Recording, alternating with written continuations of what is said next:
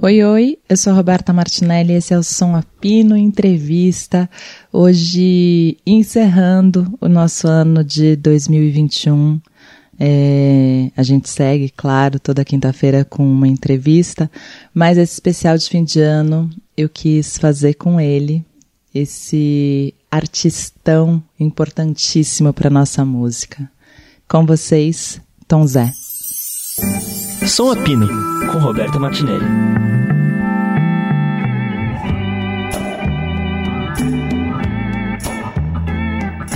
Vamos começar do começo tudo de novo. Hoje é o especial de fim de ano do Som Apino. Eu queria um convidado especial e meu convidado especial é sempre Tom Zé. Graças a Deus. Tom Zé, é... como é que foi esse tempo, esse tempo doido que a gente tá, né? Faz tempo que a gente não se vê, teve a pandemia. Como foi esse tempo para você?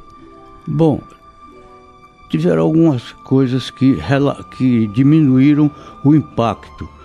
É, quando começou a pandemia, as proibições e tal, eu, primeiro, eu sempre trabalhei dentro de casa, não como fora de casa, faço praticamente macrobiótica, não bebo e tal, então só vivo dentro de casa.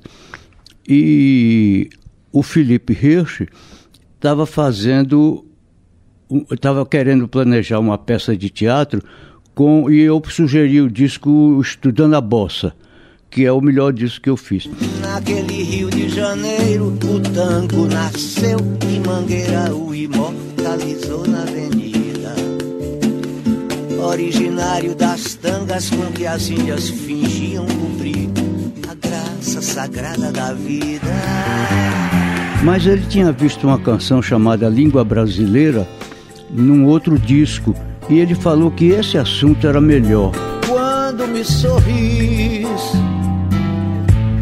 visigoda e celta, dama culta e bela, língua de avis. Então ele tem o, o Caetano Galindo, ele tem o Aieda de Castro.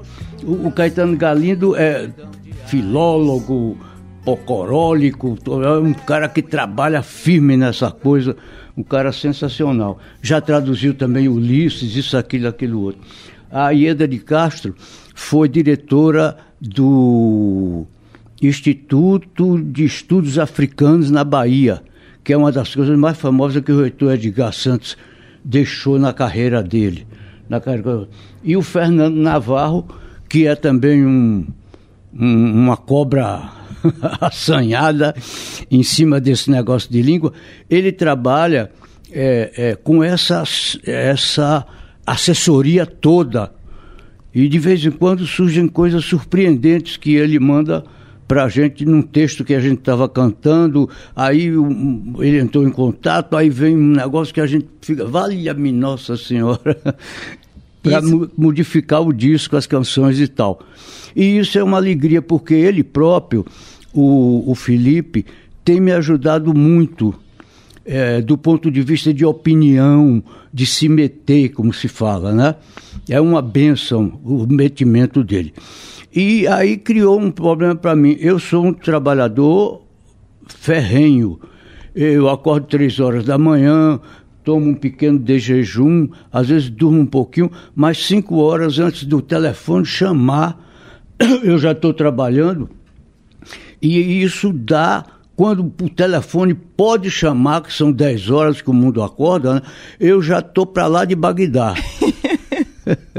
eu sei como é agora. Ah, teve até uma entrevista aqui de um americano, que se lembrar o nome dele, fala, que veio com a fantasia da mangueira na mão.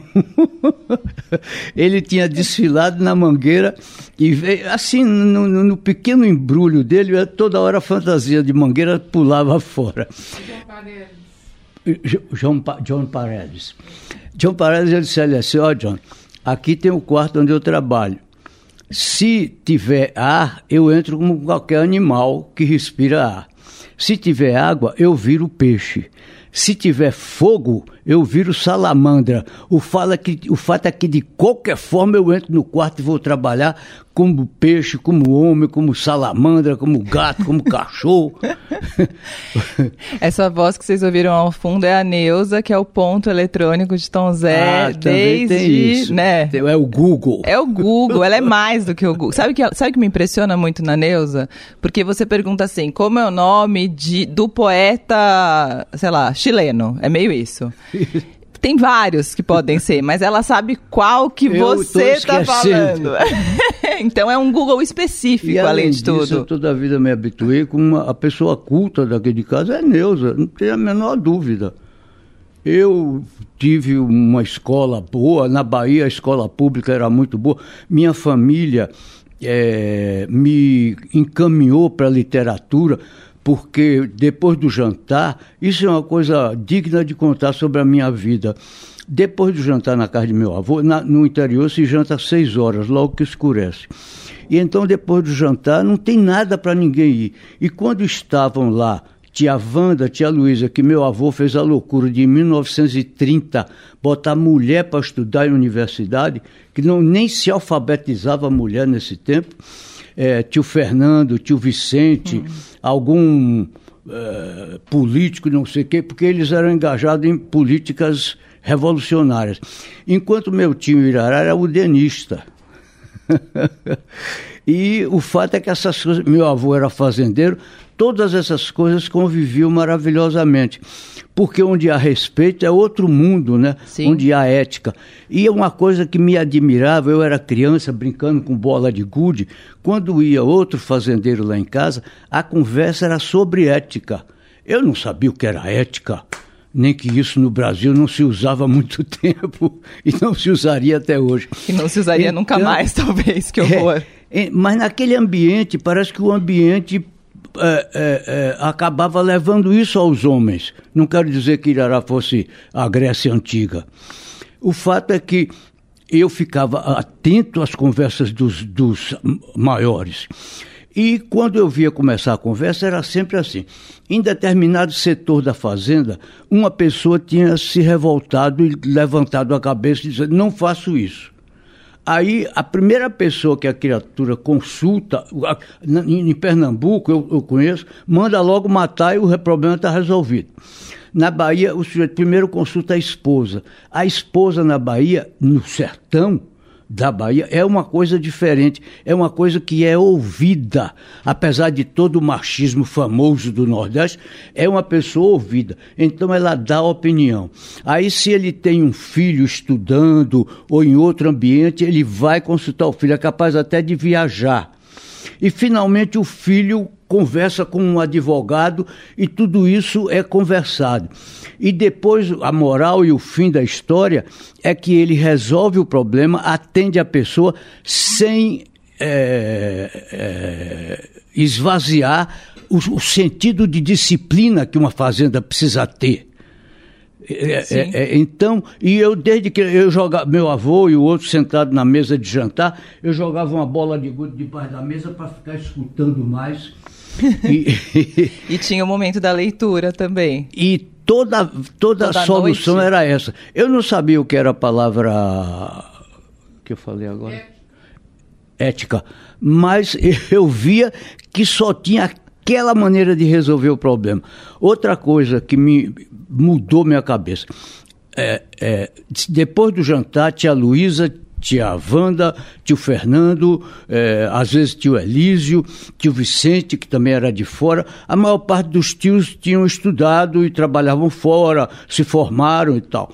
Então começavam a conversar. As mulheres também falavam. Então, uma, uma, voz um pouco mais rouca, de vez em quando, se pronunciava sobre um assunto, era escutada e depois a opinião continuava com a dela participando. E tinha uma coisa engraçada, o vaqueiro de meu avô, ainda me lembro do nome dele, o homem que tomava conta da fazenda, seu Neca. Seu Neca às vezes estava lá jantando com meu avô e tal. E era inquirido sobre a visão dele da vida no planeta. Esse era o assunto principal tratado.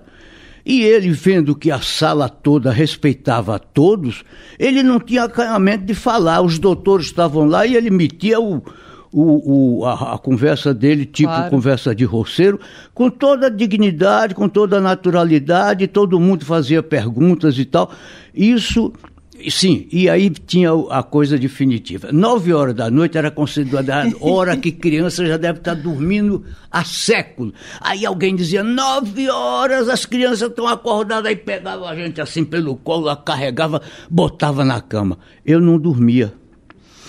Eu ficava pensando se o que eu tinha ouvido e compreendido, se aquilo seria uma compreensão correta eu ficava debulhando como o boi rumina e, e faz a. Sei. Faz a, a, a, mastigação durante a noite, né? Sei. Ele se entope, se entope de comida e mastiga enquanto dorme. Então eu ficava, ia dormir horas da madrugada. Com que Quer idade dizer, isso, Tom Zé? Como? Com que idade isso? Isso com de 10 anos em diante. E aí tinha outra coisa que me levava para o trabalho com a, a cabeça era a loja de meu pai. Na loja de meu pai, quando o freguês chegava, é, meu pai tinha material e hábito de, de, trabalhar com o homem da roça. O homem da roça fala outra língua, é um português de 1600. A Neuza está trabalhando comigo agora uma. Macunaíma. Macunaíma e a gente está lendo, aí eu vou dizendo, ah, isso aí é mais ainda para o sertão, porque a metade das coisas são do minha parte do sertão, que de todo modo Irará ainda é o começo do sertão. E lá para o lugar que ele tinha aquele amigo, o Rio Grande do, do Norte, Cascudo. Cascudo. Lá para lá o, o, o, índio ainda é mais presente na língua, o, o, o português, é, do, as línguas africanas são mais presentes na língua. E aí, quando eu fico lendo com Deus, eu digo, não, isso aí Irará também tinha. Isso não tinha. Vocês leem juntos desde quando? Ah, tá. Faz tempo? Faz muito tempo. 40 mais. Como 40. é ler junto? Você sabe que eu amo ler junto, né? Só que as pessoas não gostam de ler junto. Ah. Como é ler junto? Vocês pegam um livro e. Um lê em voz alta, o outro ouve. é. Um lê em voz alta, o outro é. ouve. E quando agora que eu ouço menos, eu vou buscar o aparelho para não fazer Neuza ter que se virar para mim para falar. e aí ouço com, ouço com tranquilidade. E você falou também da, que, que, que às seis horas depois do jantar era a hora da leitura na sua casa, certo. né? Certo. Bom, isso é na casa de meu avô. Na casa do seu avô. Bom, era a hora da conversa, que era uma conversa sobre política, sobre o que os americanos faziam, o que os europeus faziam, o petróleo que os americanos não queriam deixar o Brasil descobrir, porque o preço do petróleo estava em tal nível, e se aparecesse mais petróleo ia baixar o preço, ia dar prejuízo aos Estados Unidos. Todas essas coisas eram conversadas, algumas coisas eu ainda me lembro dos temas, né, é claro. Bom, e de noite eu ia dormir. É, matutando. Matutando sobre se eu tinha entendido certo.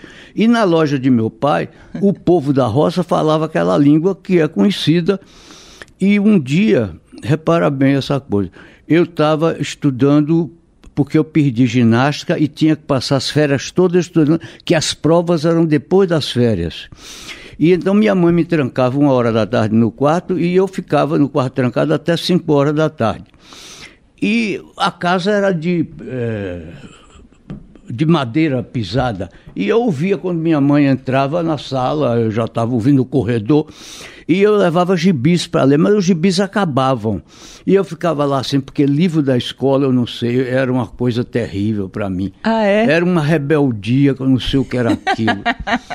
os professores Acontece, salvaram acho que com minha todo vida, mundo. viu? Depois os professores salvaram a minha vida. Aí tinha em cima do nicho, assim, um nicho pequenininho, que tinha, só cabia um santo e um livro. Estava lá, Os Sertões Euclides da Cunha. Eu digo, nossa senhora. Mas lá nas conversas da casa de meu avô se falava muito nesse livro e tal. Um dia eu peguei, é, porque, porque escola eu não queria ler. Aí comecei aquela primeira parte que fala que o navegante, quando chega do norte, encontra a Serra do Mar, como se expulsasse a pessoa que quisesse entrar no continente, que só no Rio de Janeiro ele via é, chegando já na, na metade do, do, do, do, continente, né, ele via um pouco do, da parte do litoral, mas que em Pernambuco, sim, ele ia enxergar 20 quilômetros de litoral. Então, que tinha isso tudo, e aí isso fui passando, passando. Aí começa a segunda parte. O homem.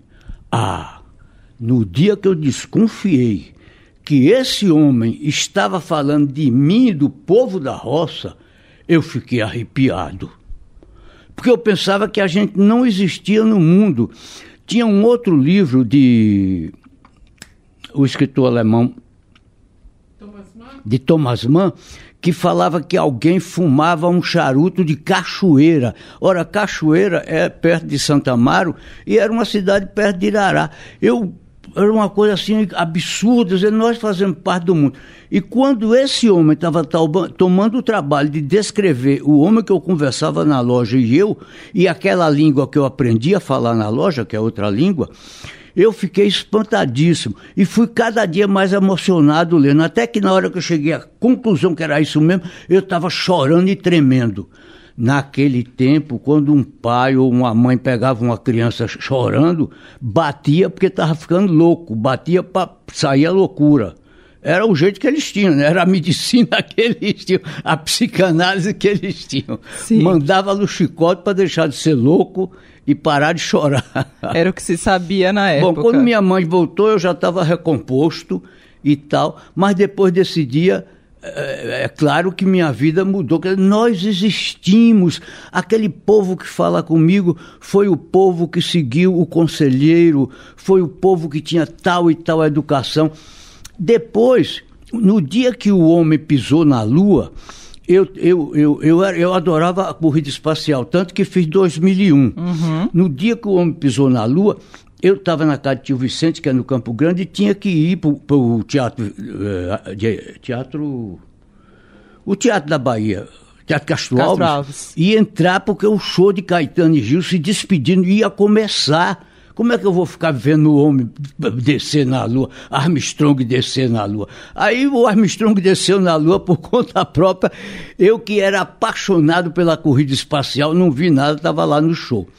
Bom, quando eu saí do teatro, por acaso, alguém me disse que a influência árabe tinha mudado a vida de todo mundo que era ou descendente de português ou que tivesse alguma coisa com português, porque os árabes no século VII tinham invadido a, a, a, a Península Ibérica. A Península Ibérica e os portugueses foram muito influenciados. Eles tinham uma medicina sofisticada, uma arquitetura que até hoje é ponto de venda de Lisboa, Madrid, Barcelona, eh, toda a cidade. Eu, depois de, de cantor, quando eu ia numa cidade do interior, os promotores da, da, festa que eu ia cantar faziam questão de me levar numa rua onde tinha um ou dois prédios do tempo dos árabes.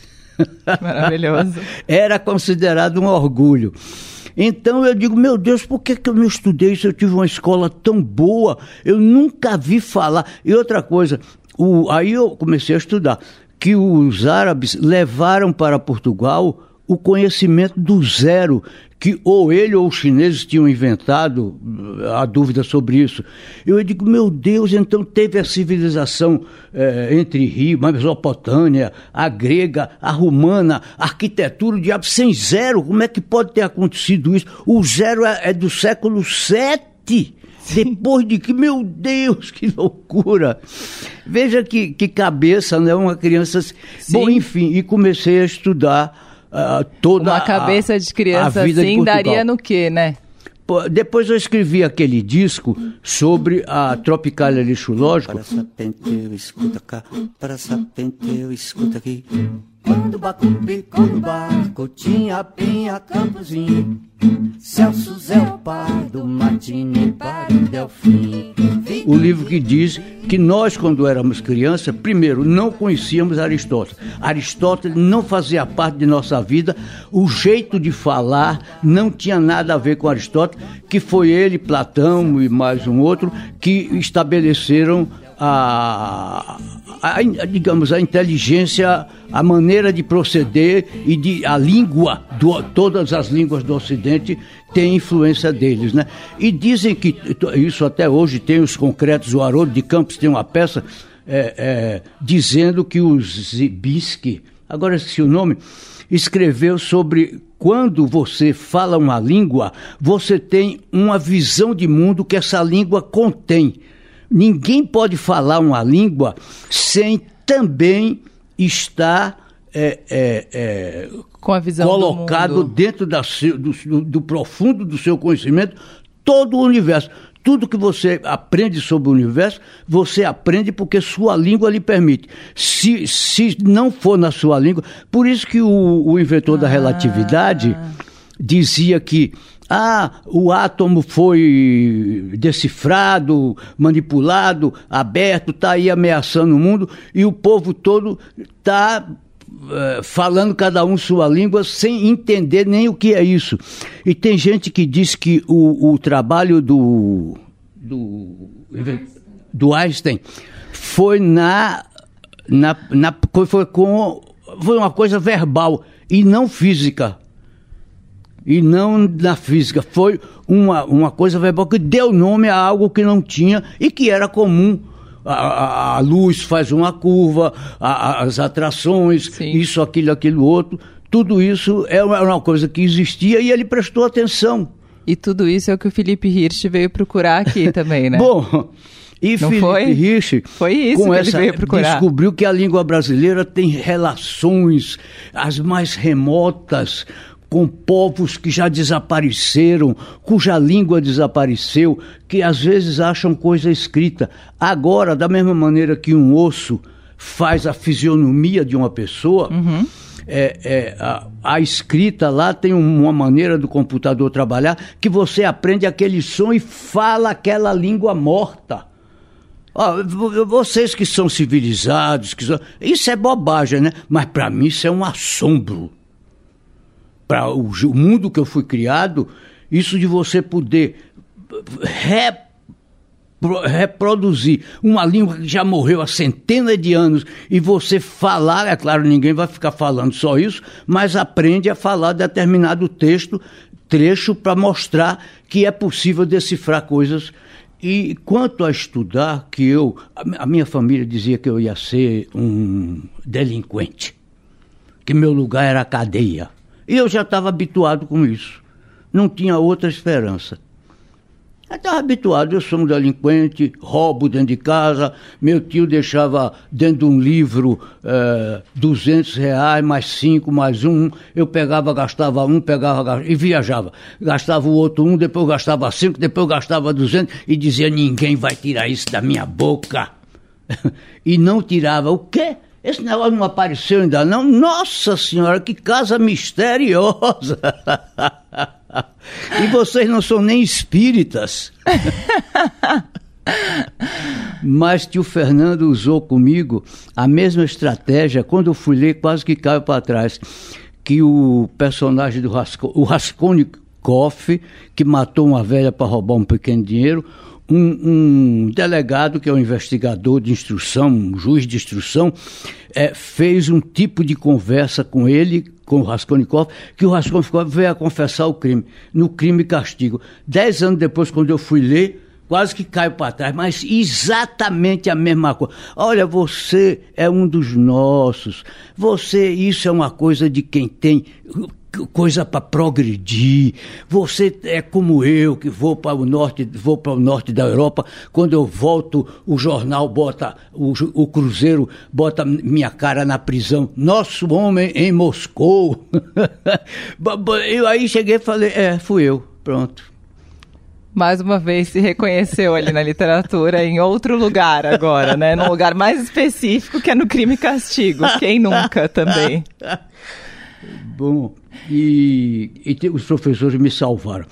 Um professor que era como é que chama o, o partido fascista, como é que chamava o, o candidato? Hitler. Não, aqui do Brasil. Ah, Plínio Salgado. Plínio Salgado, é claro que tinha uma parte da população. E eu tinha um professor de família grande, um professor muito bom. Devo a ele a graça de ter me salvo dessa, dessa prisão que eu estava condenado, porque quando ele veio ensinar a história do Brasil, ele disse assim: olha, a história do Brasil agora é diferente. Não se diz mais isso, aquilo, aquilo outro. Eu dou a vocês seis argumentos de que Portugal sabia que o Brasil estava aqui e só veio descobrir, e seis argumentos de que Portugal não sabia que o Brasil estava aqui e descobriu por acaso. Ah, Um negócio desse é uma é um filme. Eu aí prestei atenção como louco, nem sabia que eu estava prestando tanta atenção. E quando foi no outro dia, abri a caderneta para chamar um aluno e fazer pergunta. Ele abriu no meu nome. Para surpresa minha, eu sabia tudo. Aí eu tive que passar a estudar história, porque ele falava muito bem de mim e eu não queria que ele começasse a falar mal de mim. em português, a mesma coisa. Um dia, Belmira mandou fazer uma carta. Você está pedindo a um, seu, um aluno, seu colega, para dizer o que foi que aconteceu nessa aula, porque você teve uma gripe não podia, não sei o que. Você... Aí eu falei. Quer saber de uma coisa? Eu não vou fazer a carta desse jeito. Inventei. Vou fazer de outra. Então arranjei outro motivo, outra coisa, fiz a carta. A carta foi lida em aula. Os bons alunos da escola ficaram revoltados comigo. Tinha um que sentava logo à, minha direita, A é número 4, número 5, número 6, e ele me mostrou a carta dele, era um português eh, escorreito, quase do século XV, coisa que o valha. Uma coisa também fora de moda. E minha carta não era um palavreado simples, só que eu troquei a coisa porque eu tinha eh, capacidade de imaginação. Então, esses professores, Belmira e Armando Bahia Monteiro, Deus os abençoe, os tenha em sua graça. Essas criaturas me salvaram, porque eu comecei a estudar o que era eles, e depois disse, peraí, vou estudar isso também, vou estudar aquilo também. Tomei gosto pelo estudo e acabei estudando normalmente, né? Sim, e que importante falar isso em 2021, parece óbvio, né, Tom Zé, mas o mundo deu umas voltinhas para trás enquanto a gente estava indo para frente, então é bom sempre Sim. reforçar a importância dos professores, da educação, porque parece uma coisa óbvia, mas foi se perdendo é. com o tempo. É. Bom, vou, no, vou, vou pro Felipe Hirsch, que depois do Felipe Hirsch, aí você resolveu fazer um disco. Sim, é, é em maio ia estrear a peça e eu ia botar a música é, Língua Brasileira, uhum. que estava feita, e mais duas músicas. E ele me apertando para eu terminar logo, para dar tempo dele ensaiar, já estava ensaiando. Aí veio a pandemia. Quando a pandemia veio, ele interviu em minha vida de uma maneira abençoada, que ele aí ia dando mais trabalho. E como esse trabalho só pode ser feito em casa, eu não podia sair mesmo.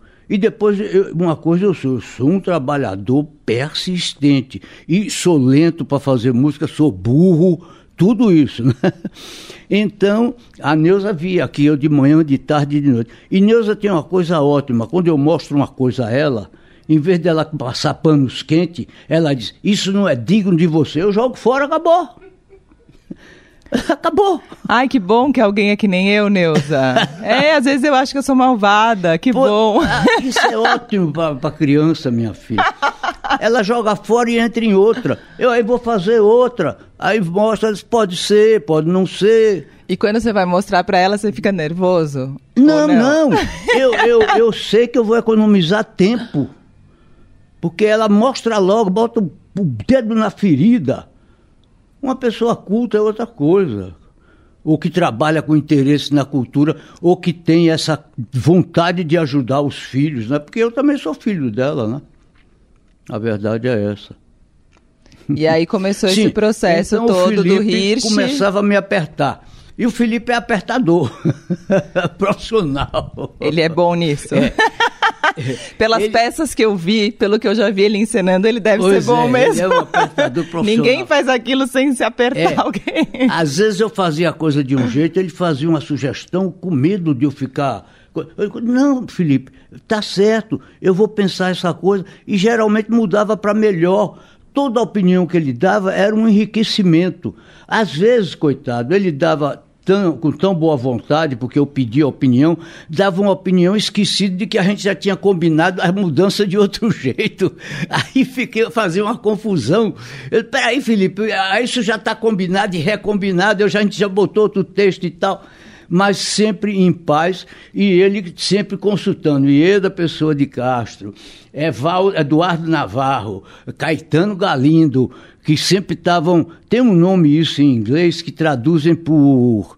Como é que escreve para teatro? É uma palavra bem difícil. Quem escreve que é? peça de teatro? Dramaturgo. Dramaturgo. É uma palavra que parece dramaturgo em inglês, mas significa pesquisador que alimenta o dramaturgo. Ah. Então ele, ele trabalha com todos esses pesquisadores, o que é uma bênção, e traz isso, traduz isso para mim.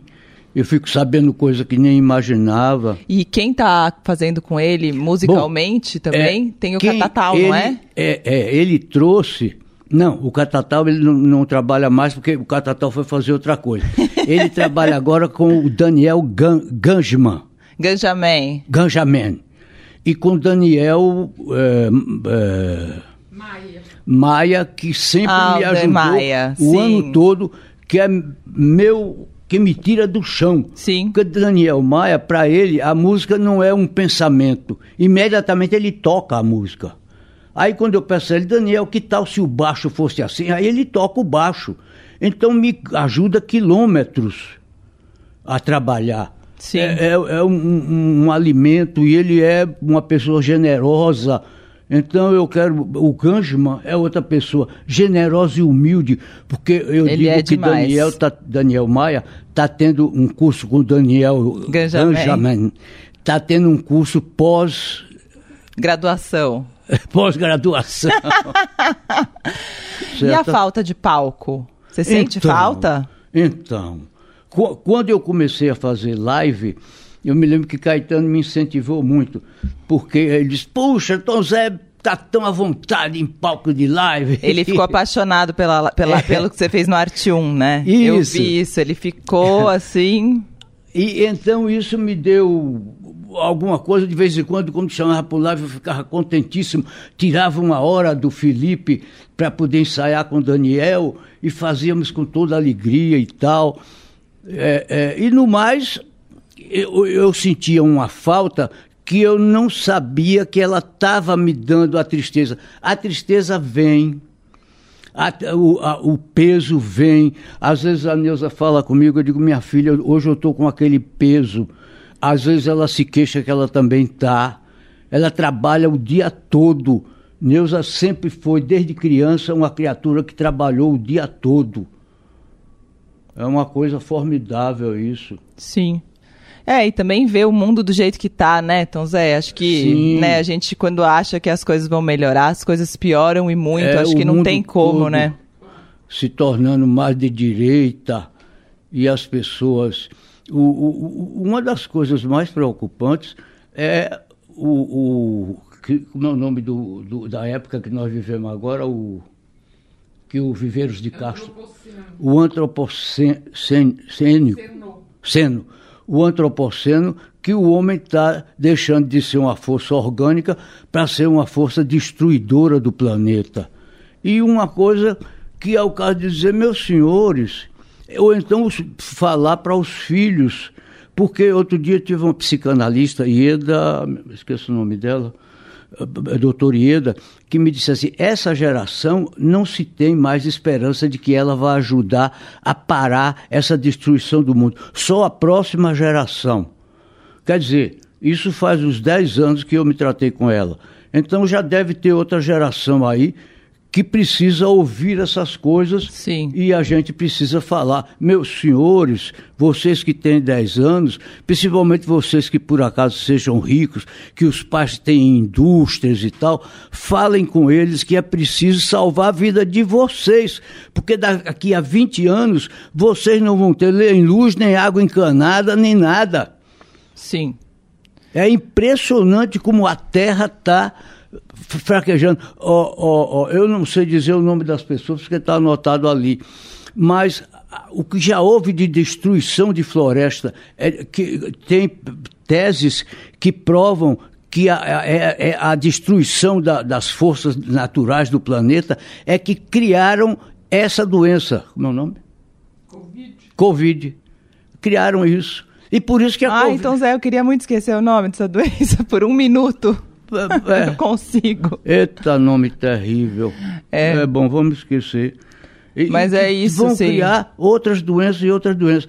A, a medicina quântica diz que, antes de, de aparecer esses problemas, descobriu que o ser humano, a coisa que mantém o ser humano vivo, é uma, é uma relação química com o planeta.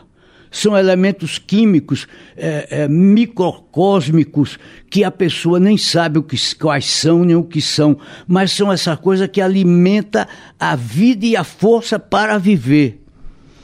Então, é, é o caso de dizer, estudem alguma coisa que vá para esse lado, façam fo- vocês que são filhos de pessoas ricas, industriais, são- vocês são responsáveis por botar na cabeça do pai de vocês que não podem acabar o mundo, que é uma coisa triste. Tem um exemplo tão simples, é, é, os polinésios que viviam relativamente mal, tinham uma população muito pequena, um dia saíram numa embarcaçãozinha e chegaram numa ilha que veio a ser chamada Ilha da Páscoa, que era uma ilha que tinha uma floresta maravilhosa, com um coqueiro que dava uma madeira fortíssima. Então eles cresceram, se transformaram numa cidade de 30 mil habitantes, eles que eram meia dúzia, né? E aí a- o super a- a- uso da floresta, daqui a pouco a floresta começou a dizer: acabei, não forneço mais alimento, a vida terrível acabou. Eles acabaram, fizeram o ecocídio. É, diante de exemplos como esse, é impressionante que os, os grandes países da Terra não. Sim. Imagina que até o- o- a Coreia do Norte agora tem arma nuclear. Para que, que é arma nuclear? Uma coisa que, se por acaso for usada, acaba o Acaba. planeta. É, não. É. Exemplo, não, de- não sei nem o que falar, olha, mas é isso. Mesmo politicamente, né? A gente vai vendo as coisas se repetirem todas as vezes, né? E eu fico pensando até, né? Pra você, pra várias pessoas, né? Eu falei com o Caetano Veloso esses dias, gravei com ele no lançamento do meu Coco.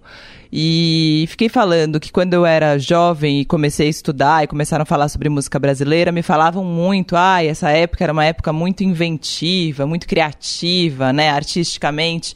E o Caetano falou uma coisa que é muito real, que ele falou, eu não consigo crer que uma situação terrível faça as pessoas serem mais inventivas ou mais criativas. Isso não é possível né? É claro que é uma, aí o que se fazia era uma arte de combate que é muito importante que tenha sido feita e por isso é muito lembrada também. Mas a gente não precisa destruir tudo para que a arte seja mais criativa, né? Olha, eu tinha feito um plano, vou mudar o plano agora, porque isso introduz a uma coisa para o povo, para o povo brasileiro, que isso não foi divulgado no Brasil. É, é, que o King's College da London University é, tinha lá fundado uma, é, um centro de estudos da cultura e evolução da Latinoamérica.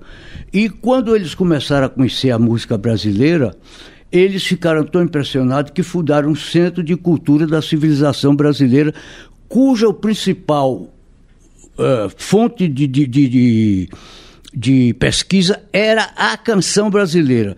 E aí, como consequência, começaram a estudar a canção brasileira, como foi que isso aconteceu, por que ela ficou assim. E veja, é, é, a primeira coisa que pode assustar é, é que tínhamos a impressão que a canção brasileira tinha sido uma coisa. Tanto a língua portuguesa quanto a, a canção brasileira não foram romanizadas aconteceram antes e se resguardaram por um acaso histórico e político, se resguardaram como a cultura da Europa eh, básica, que é a cultura celta. A cultura do, do povo que eh, na cultura celta o compositor a, as canções eram cantadas como eram as primeiras canções brasileiras sem acompanhamento e todas eram canções religiosas e quem fazia essas canções o compositor era o único que tinha direito aos cargos mais altos da nobreza celta Olha. Ora, meus senhores, eu pergunto a vocês, que povo louco é esse? Que dá uma importância tão grande a isso, a, a alma, a, o- a religião. A religião deles não era como as nossas religiões, não. Essas religiões inventadas que a gente vive. É, eu não estou falando mal de nenhuma, estou dizendo que é assim que é o conjunto delas. É, a, a religião é, é, é, era e outra coisa a religião dos sufis que era uma coisa que o povo com a experiência da, da velhice da, da rigidez da coisa descobre entidades que podem ajudar a vida a progredir em conjunto não é em particular então é, descobriram que uma das influências nessa canção brasileira era a influência sufi da Pérsia. Imagine você imaginar que lá no, no princípio da canção brasileira tem, Tem a canção sufi. sufi. A canção sufi saía nas caravanas da Pérsia, pa- parava no Maghreb, que é o norte da África, se influenciava com ritmos africanos, fazia a volta, entravam na Espanha por. Como é que chama a cidade? Andaluzia e iam se misturar com a canção. Primeiro a canção que estava lá, a canção celta, que tinha sido arabizada por um. que tinha tido contato com outro povo de, uma, de muita tradição cancioneira, que era o povo árabe, e que deu aquela mistura e entrou essa terceira parte.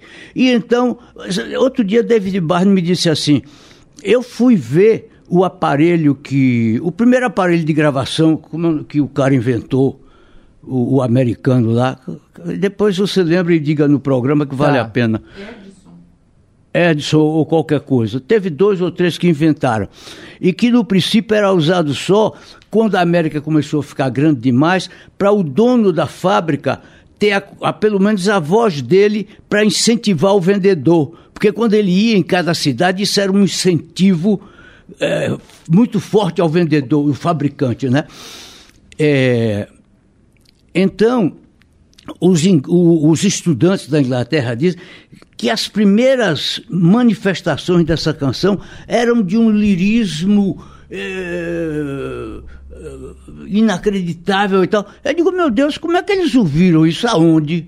Mas como David Barney, quando fala em eh, invenção da, da- do, do aparelho de gravar, vai lá e vê um, vai ver que eles têm jeito de Hoje se pode Sim. ler um, um- um texto de uma língua que desapareceu, então De vai ver que eles morta. podem eh, refazer, eh, enfim. E- Então, Zé, e- você fica fascinado, né, com tudo isso. Parece a mesma criança que ficava É. Isso. matutando à noite, continua matutando É. sobre todas E as então, criações. Vejam bem, eu, eu sou péssimo para falar, mas vocês podem. é? Uma hora eu posso emprestar para vocês, porque o Nicolau Sevchenko, quando era. era foi- tem uma pessoa brasileira metido nisso lá em Nova York, que tinha, porque ele já morreu. Ele foi trabalhar nos Estados Unidos em escolas de música. Porque ele estava interessado por isso. Os ingleses, sabendo que ele era brasileiro e era formado também nisso, chamaram ele para o King's College e ele foi trabalhar lá. Outro dia eu estava falando isso numa live, uma pessoa disse: Ah, quem trabalhou com ele foi fulano de tal, assim, assim, na Inglaterra. Que legal. E ele então trouxe isso para o Brasil, que nós tínhamos em nossas mãos um tesouro inava, inavali- E- valiável, inavaliável, deixa lá, todo mundo está entendendo. Invaliável. É, mais do que valioso, um tesouro super valioso que é a nossa música, que a gente nunca prestou muita atenção. é? A gente tem uma tendência para consumir mais ah, os grandes astros do mundo e tal. A gente, entre aspas, né? É, que- Então, é, é, e tem. Sim. Eu fiz isso de uma maneira muito prática. Se eu soubesse que a gente ia fazer isso, eu tinha pregado na parede, porque aí tinha todas essas coisas em reduções é, muito práticas para eu. Aí dá verdadeiramente uma aula. Não, Mas essa, essa entrevista, gente, eu preciso contar que eu tô sentada no sofá, o Tom Zé está na minha frente, em é do- pé, com o microfone, fazendo É. essa aula. É, a notícia é do Sevicenco quando veio para o lançamento do livro é, de Itati. De um livro de Itati, parece que um dos últimos livros, onde Itati trata o jeito de falar brasileiro Sim. como sendo uma coisa men- muito importante na canção brasileira. Quer dizer, é semelhante ao que os ingleses acham da Sim. composição inicial da música chamada brasileira, com essa tríade de canção persa, canção Que é esse estudo do Tati, que é, que é essa língua falada, que é cantada, que tem a sua melodia, que é o que ele faz muito bem. Canção celta e canção eh, arábica, moçárabe. Falando em canção e valorização da canção, aí depois de tudo isso que a gente viveu e nessa pandemia, você vai lançar um disco também no ano É. que vem. Você sabe, eu- de vez em quando eu tenho grande esperança com esse disco. Eu É. digo, nossa, vai ser um disco tão bonito. E o Ganjaman, que está. O Ganjaman, que está trabalhando, o Daniel Ganjaman e o Daniel Maia. Maia, meu parceiro, eles é que estão fazendo som, eles são de uma exigência transcendental. Eu a conheço. bateria leva duas horas para poder dizer, agora tá bom, pode bater. Eu conheço muito bem o resultado do trabalho dele, sei bem como é. É, Tom Zé, mas você falou, é, esse eu acho que vai ser um trabalho, não sei o quê. E é muito bonito ver você com a carreira que você tem, com todos os discos que você tem, é, com o conhecimento que você tem, é, falando que esse disco agora você acha que vai ser. É capaz de ser uma coisa interessante. De vez Capaz. em quando. É capaz. De vez em quando. Porque a gente não sabe, né? E depois tem uma coisa na Bahia que diz assim: mulher que fala muito perde logo seu amor. Quando você fala de uma coisa que você vai fazer, agora o disco está feito, eu posso falar. Só falta gravar. É, é, é, quando você fala que vai fazer, aquela coisa te- perde a energia, daqui a pouco você não faz mais. É preciso não contar que você vai fazer uma coisa, faz parte de algum mistério da existência do compositor. Olha só. Você acredita em mistérios, Tom Zé? Oh, querida, é, como dizem os espanhóis, eu sei que como é, eu não acredito em bruxa. Pero que mas las hay. é, pero que las hay, las hay. É uma maravilha esse provérbio. E o disco tá todo encaminhado pro ano que vem, é isso? É. Eu falei com o Caetano também, perguntei, você fica nervoso? Ele falou, eu nunca fiquei nervoso na minha vida pra lançar um disco. Eu ficava com outros sentimentos, mas nervoso eu nunca fiquei. Você fica nervoso? Não, eu não sei o que é que eu sinto. Eu preciso tentar me lembrar o que é que eu sinto quando o disco sai. Porque a vida é tão eh, co- convocadora das nossas energias que você daqui a pouco não sabe a energia que você gasta em cada momento, né? Sim. Mas devo ficar nervoso, eu sou nervoso, sou assustado.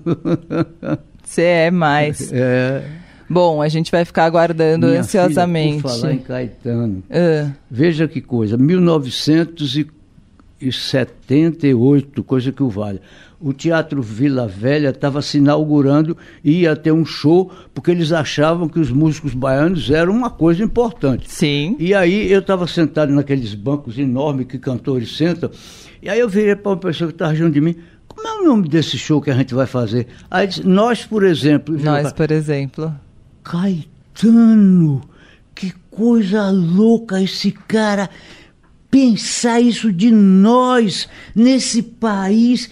Que ousadia! Que projeto esse homem tem! Nossa Senhora! Pois é. Tinha, né? Tinha, né? Opa! Tinha Você e tinha fez, e né? fez. Tá aí, tá aí a prova todo Tá aí dia. o projeto. É. E, bom, esse é um programa especial de fim de ano. Você faz alguma coisa especial de fim de ano? Tipo, virada de ano? Tem alguma Tem algum mistério? olha, Tem alguma. a gente As pessoas. nem janta fora, nem faz festa. Nem usa roupa branca. Não.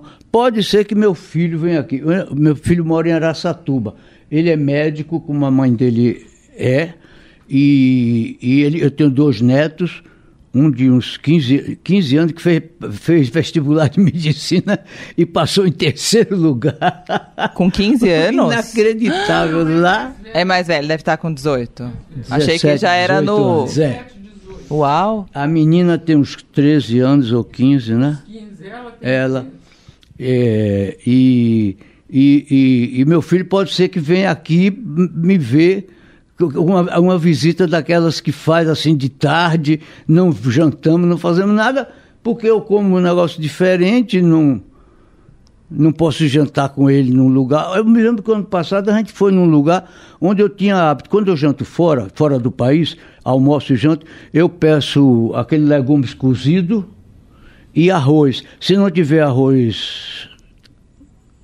Como é que chama? integral. Integral. arroz comum. E como isso?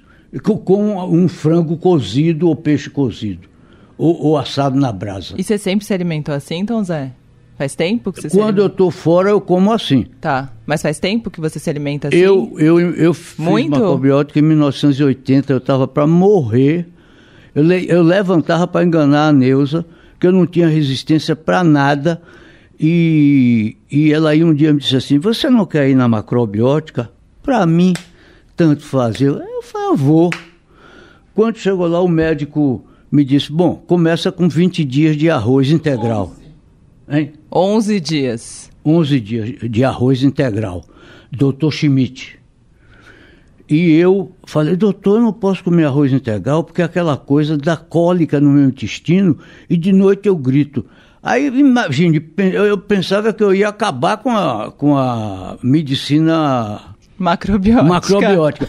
Ele aí me, me disse com a maior simplicidade, não, você não vai mastigar 80 vezes, você vai mastigar 120 vezes, está acabado o problema.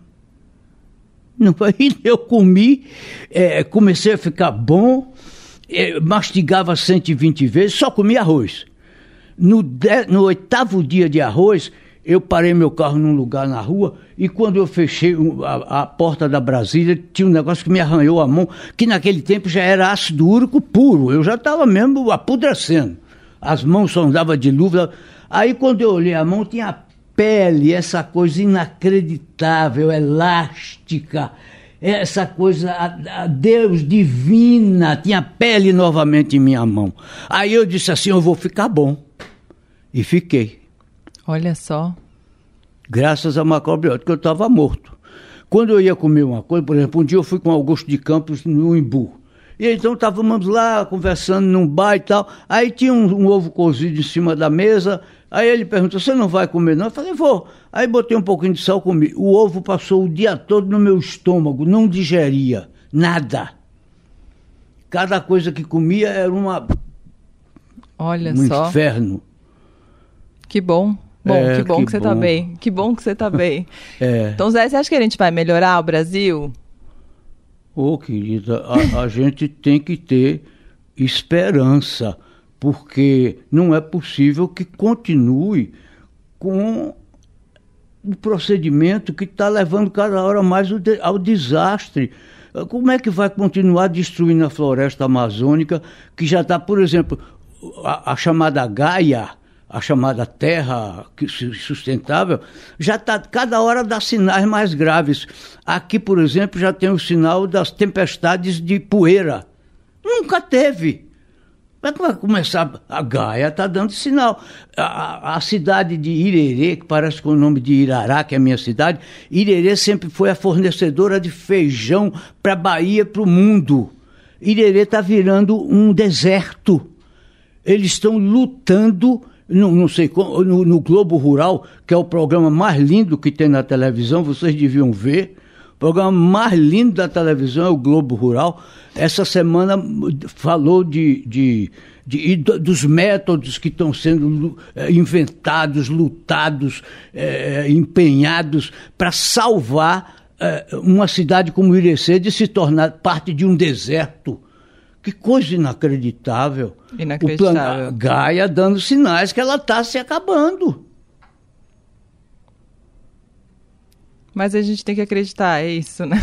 Lutar é, e acreditar. Tem que ter, que, que, é isso que eu digo. Os filhos das pessoas que são os grandes empresários no Brasil, nos Estados Unidos, em todos os lugares. Quem tem a palavra que vá à América do Norte, que eu não tenho atualmente, não estou nem fazendo mais show, que não pode sair do Brasil, né? Quem pode. Porque eu, se for, vou fazer uma canção sobre isso e vou cantar lá. Agora canta minhas canções com tradução. Então ficou muito mais fácil fazer show, porque Sim. a pessoa vê a tradução lá atrás. Às vezes eu mandava alguém traduzir para inglês para poder cantar em inglês também. Agora não preciso fazer mais isso. Então, é, é, talvez seja a coisa que eu vá me dedicar agora, né? Porque eu estou lendo sobre isso, meu interesse é sobre. É claro que eu tenho medo, e eu digo assim: oh meu Deus, e o que será de mim metido numa coisa dessa de desesperança? Mas não, inter... não interessa.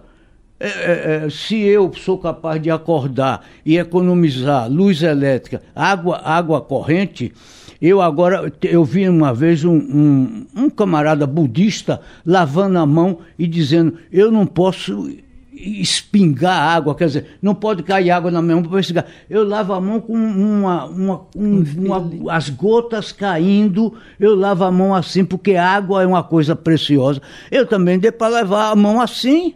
E é bom, é gostoso. É uma prática que dá alegria interna. Nós todos somos responsáveis pela, pelo antropoceno e pela destruição do planeta. É isso. Obrigada, Tom Zé. Ô, oh, querida, Deus abençoe você. Deus abençoe você, sua família. Deus abençoe porque você tem feito coisas pela humanidade.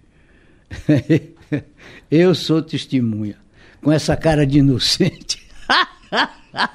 Eu tenho. Tirando foto da minha aula enquanto você, enquanto você termina a aula aqui. Obrigada. Obrigado também. Tô bem de baixo pra poder subir. Tô bem de cima pra poder cair. Tô dividindo pra poder sobrar. Desperdiçando pra poder faltar. Devagarinho pra poder caber bem de leve pra não perdoar. Som Apino Entrevista tem montagem de Moacir Biasi.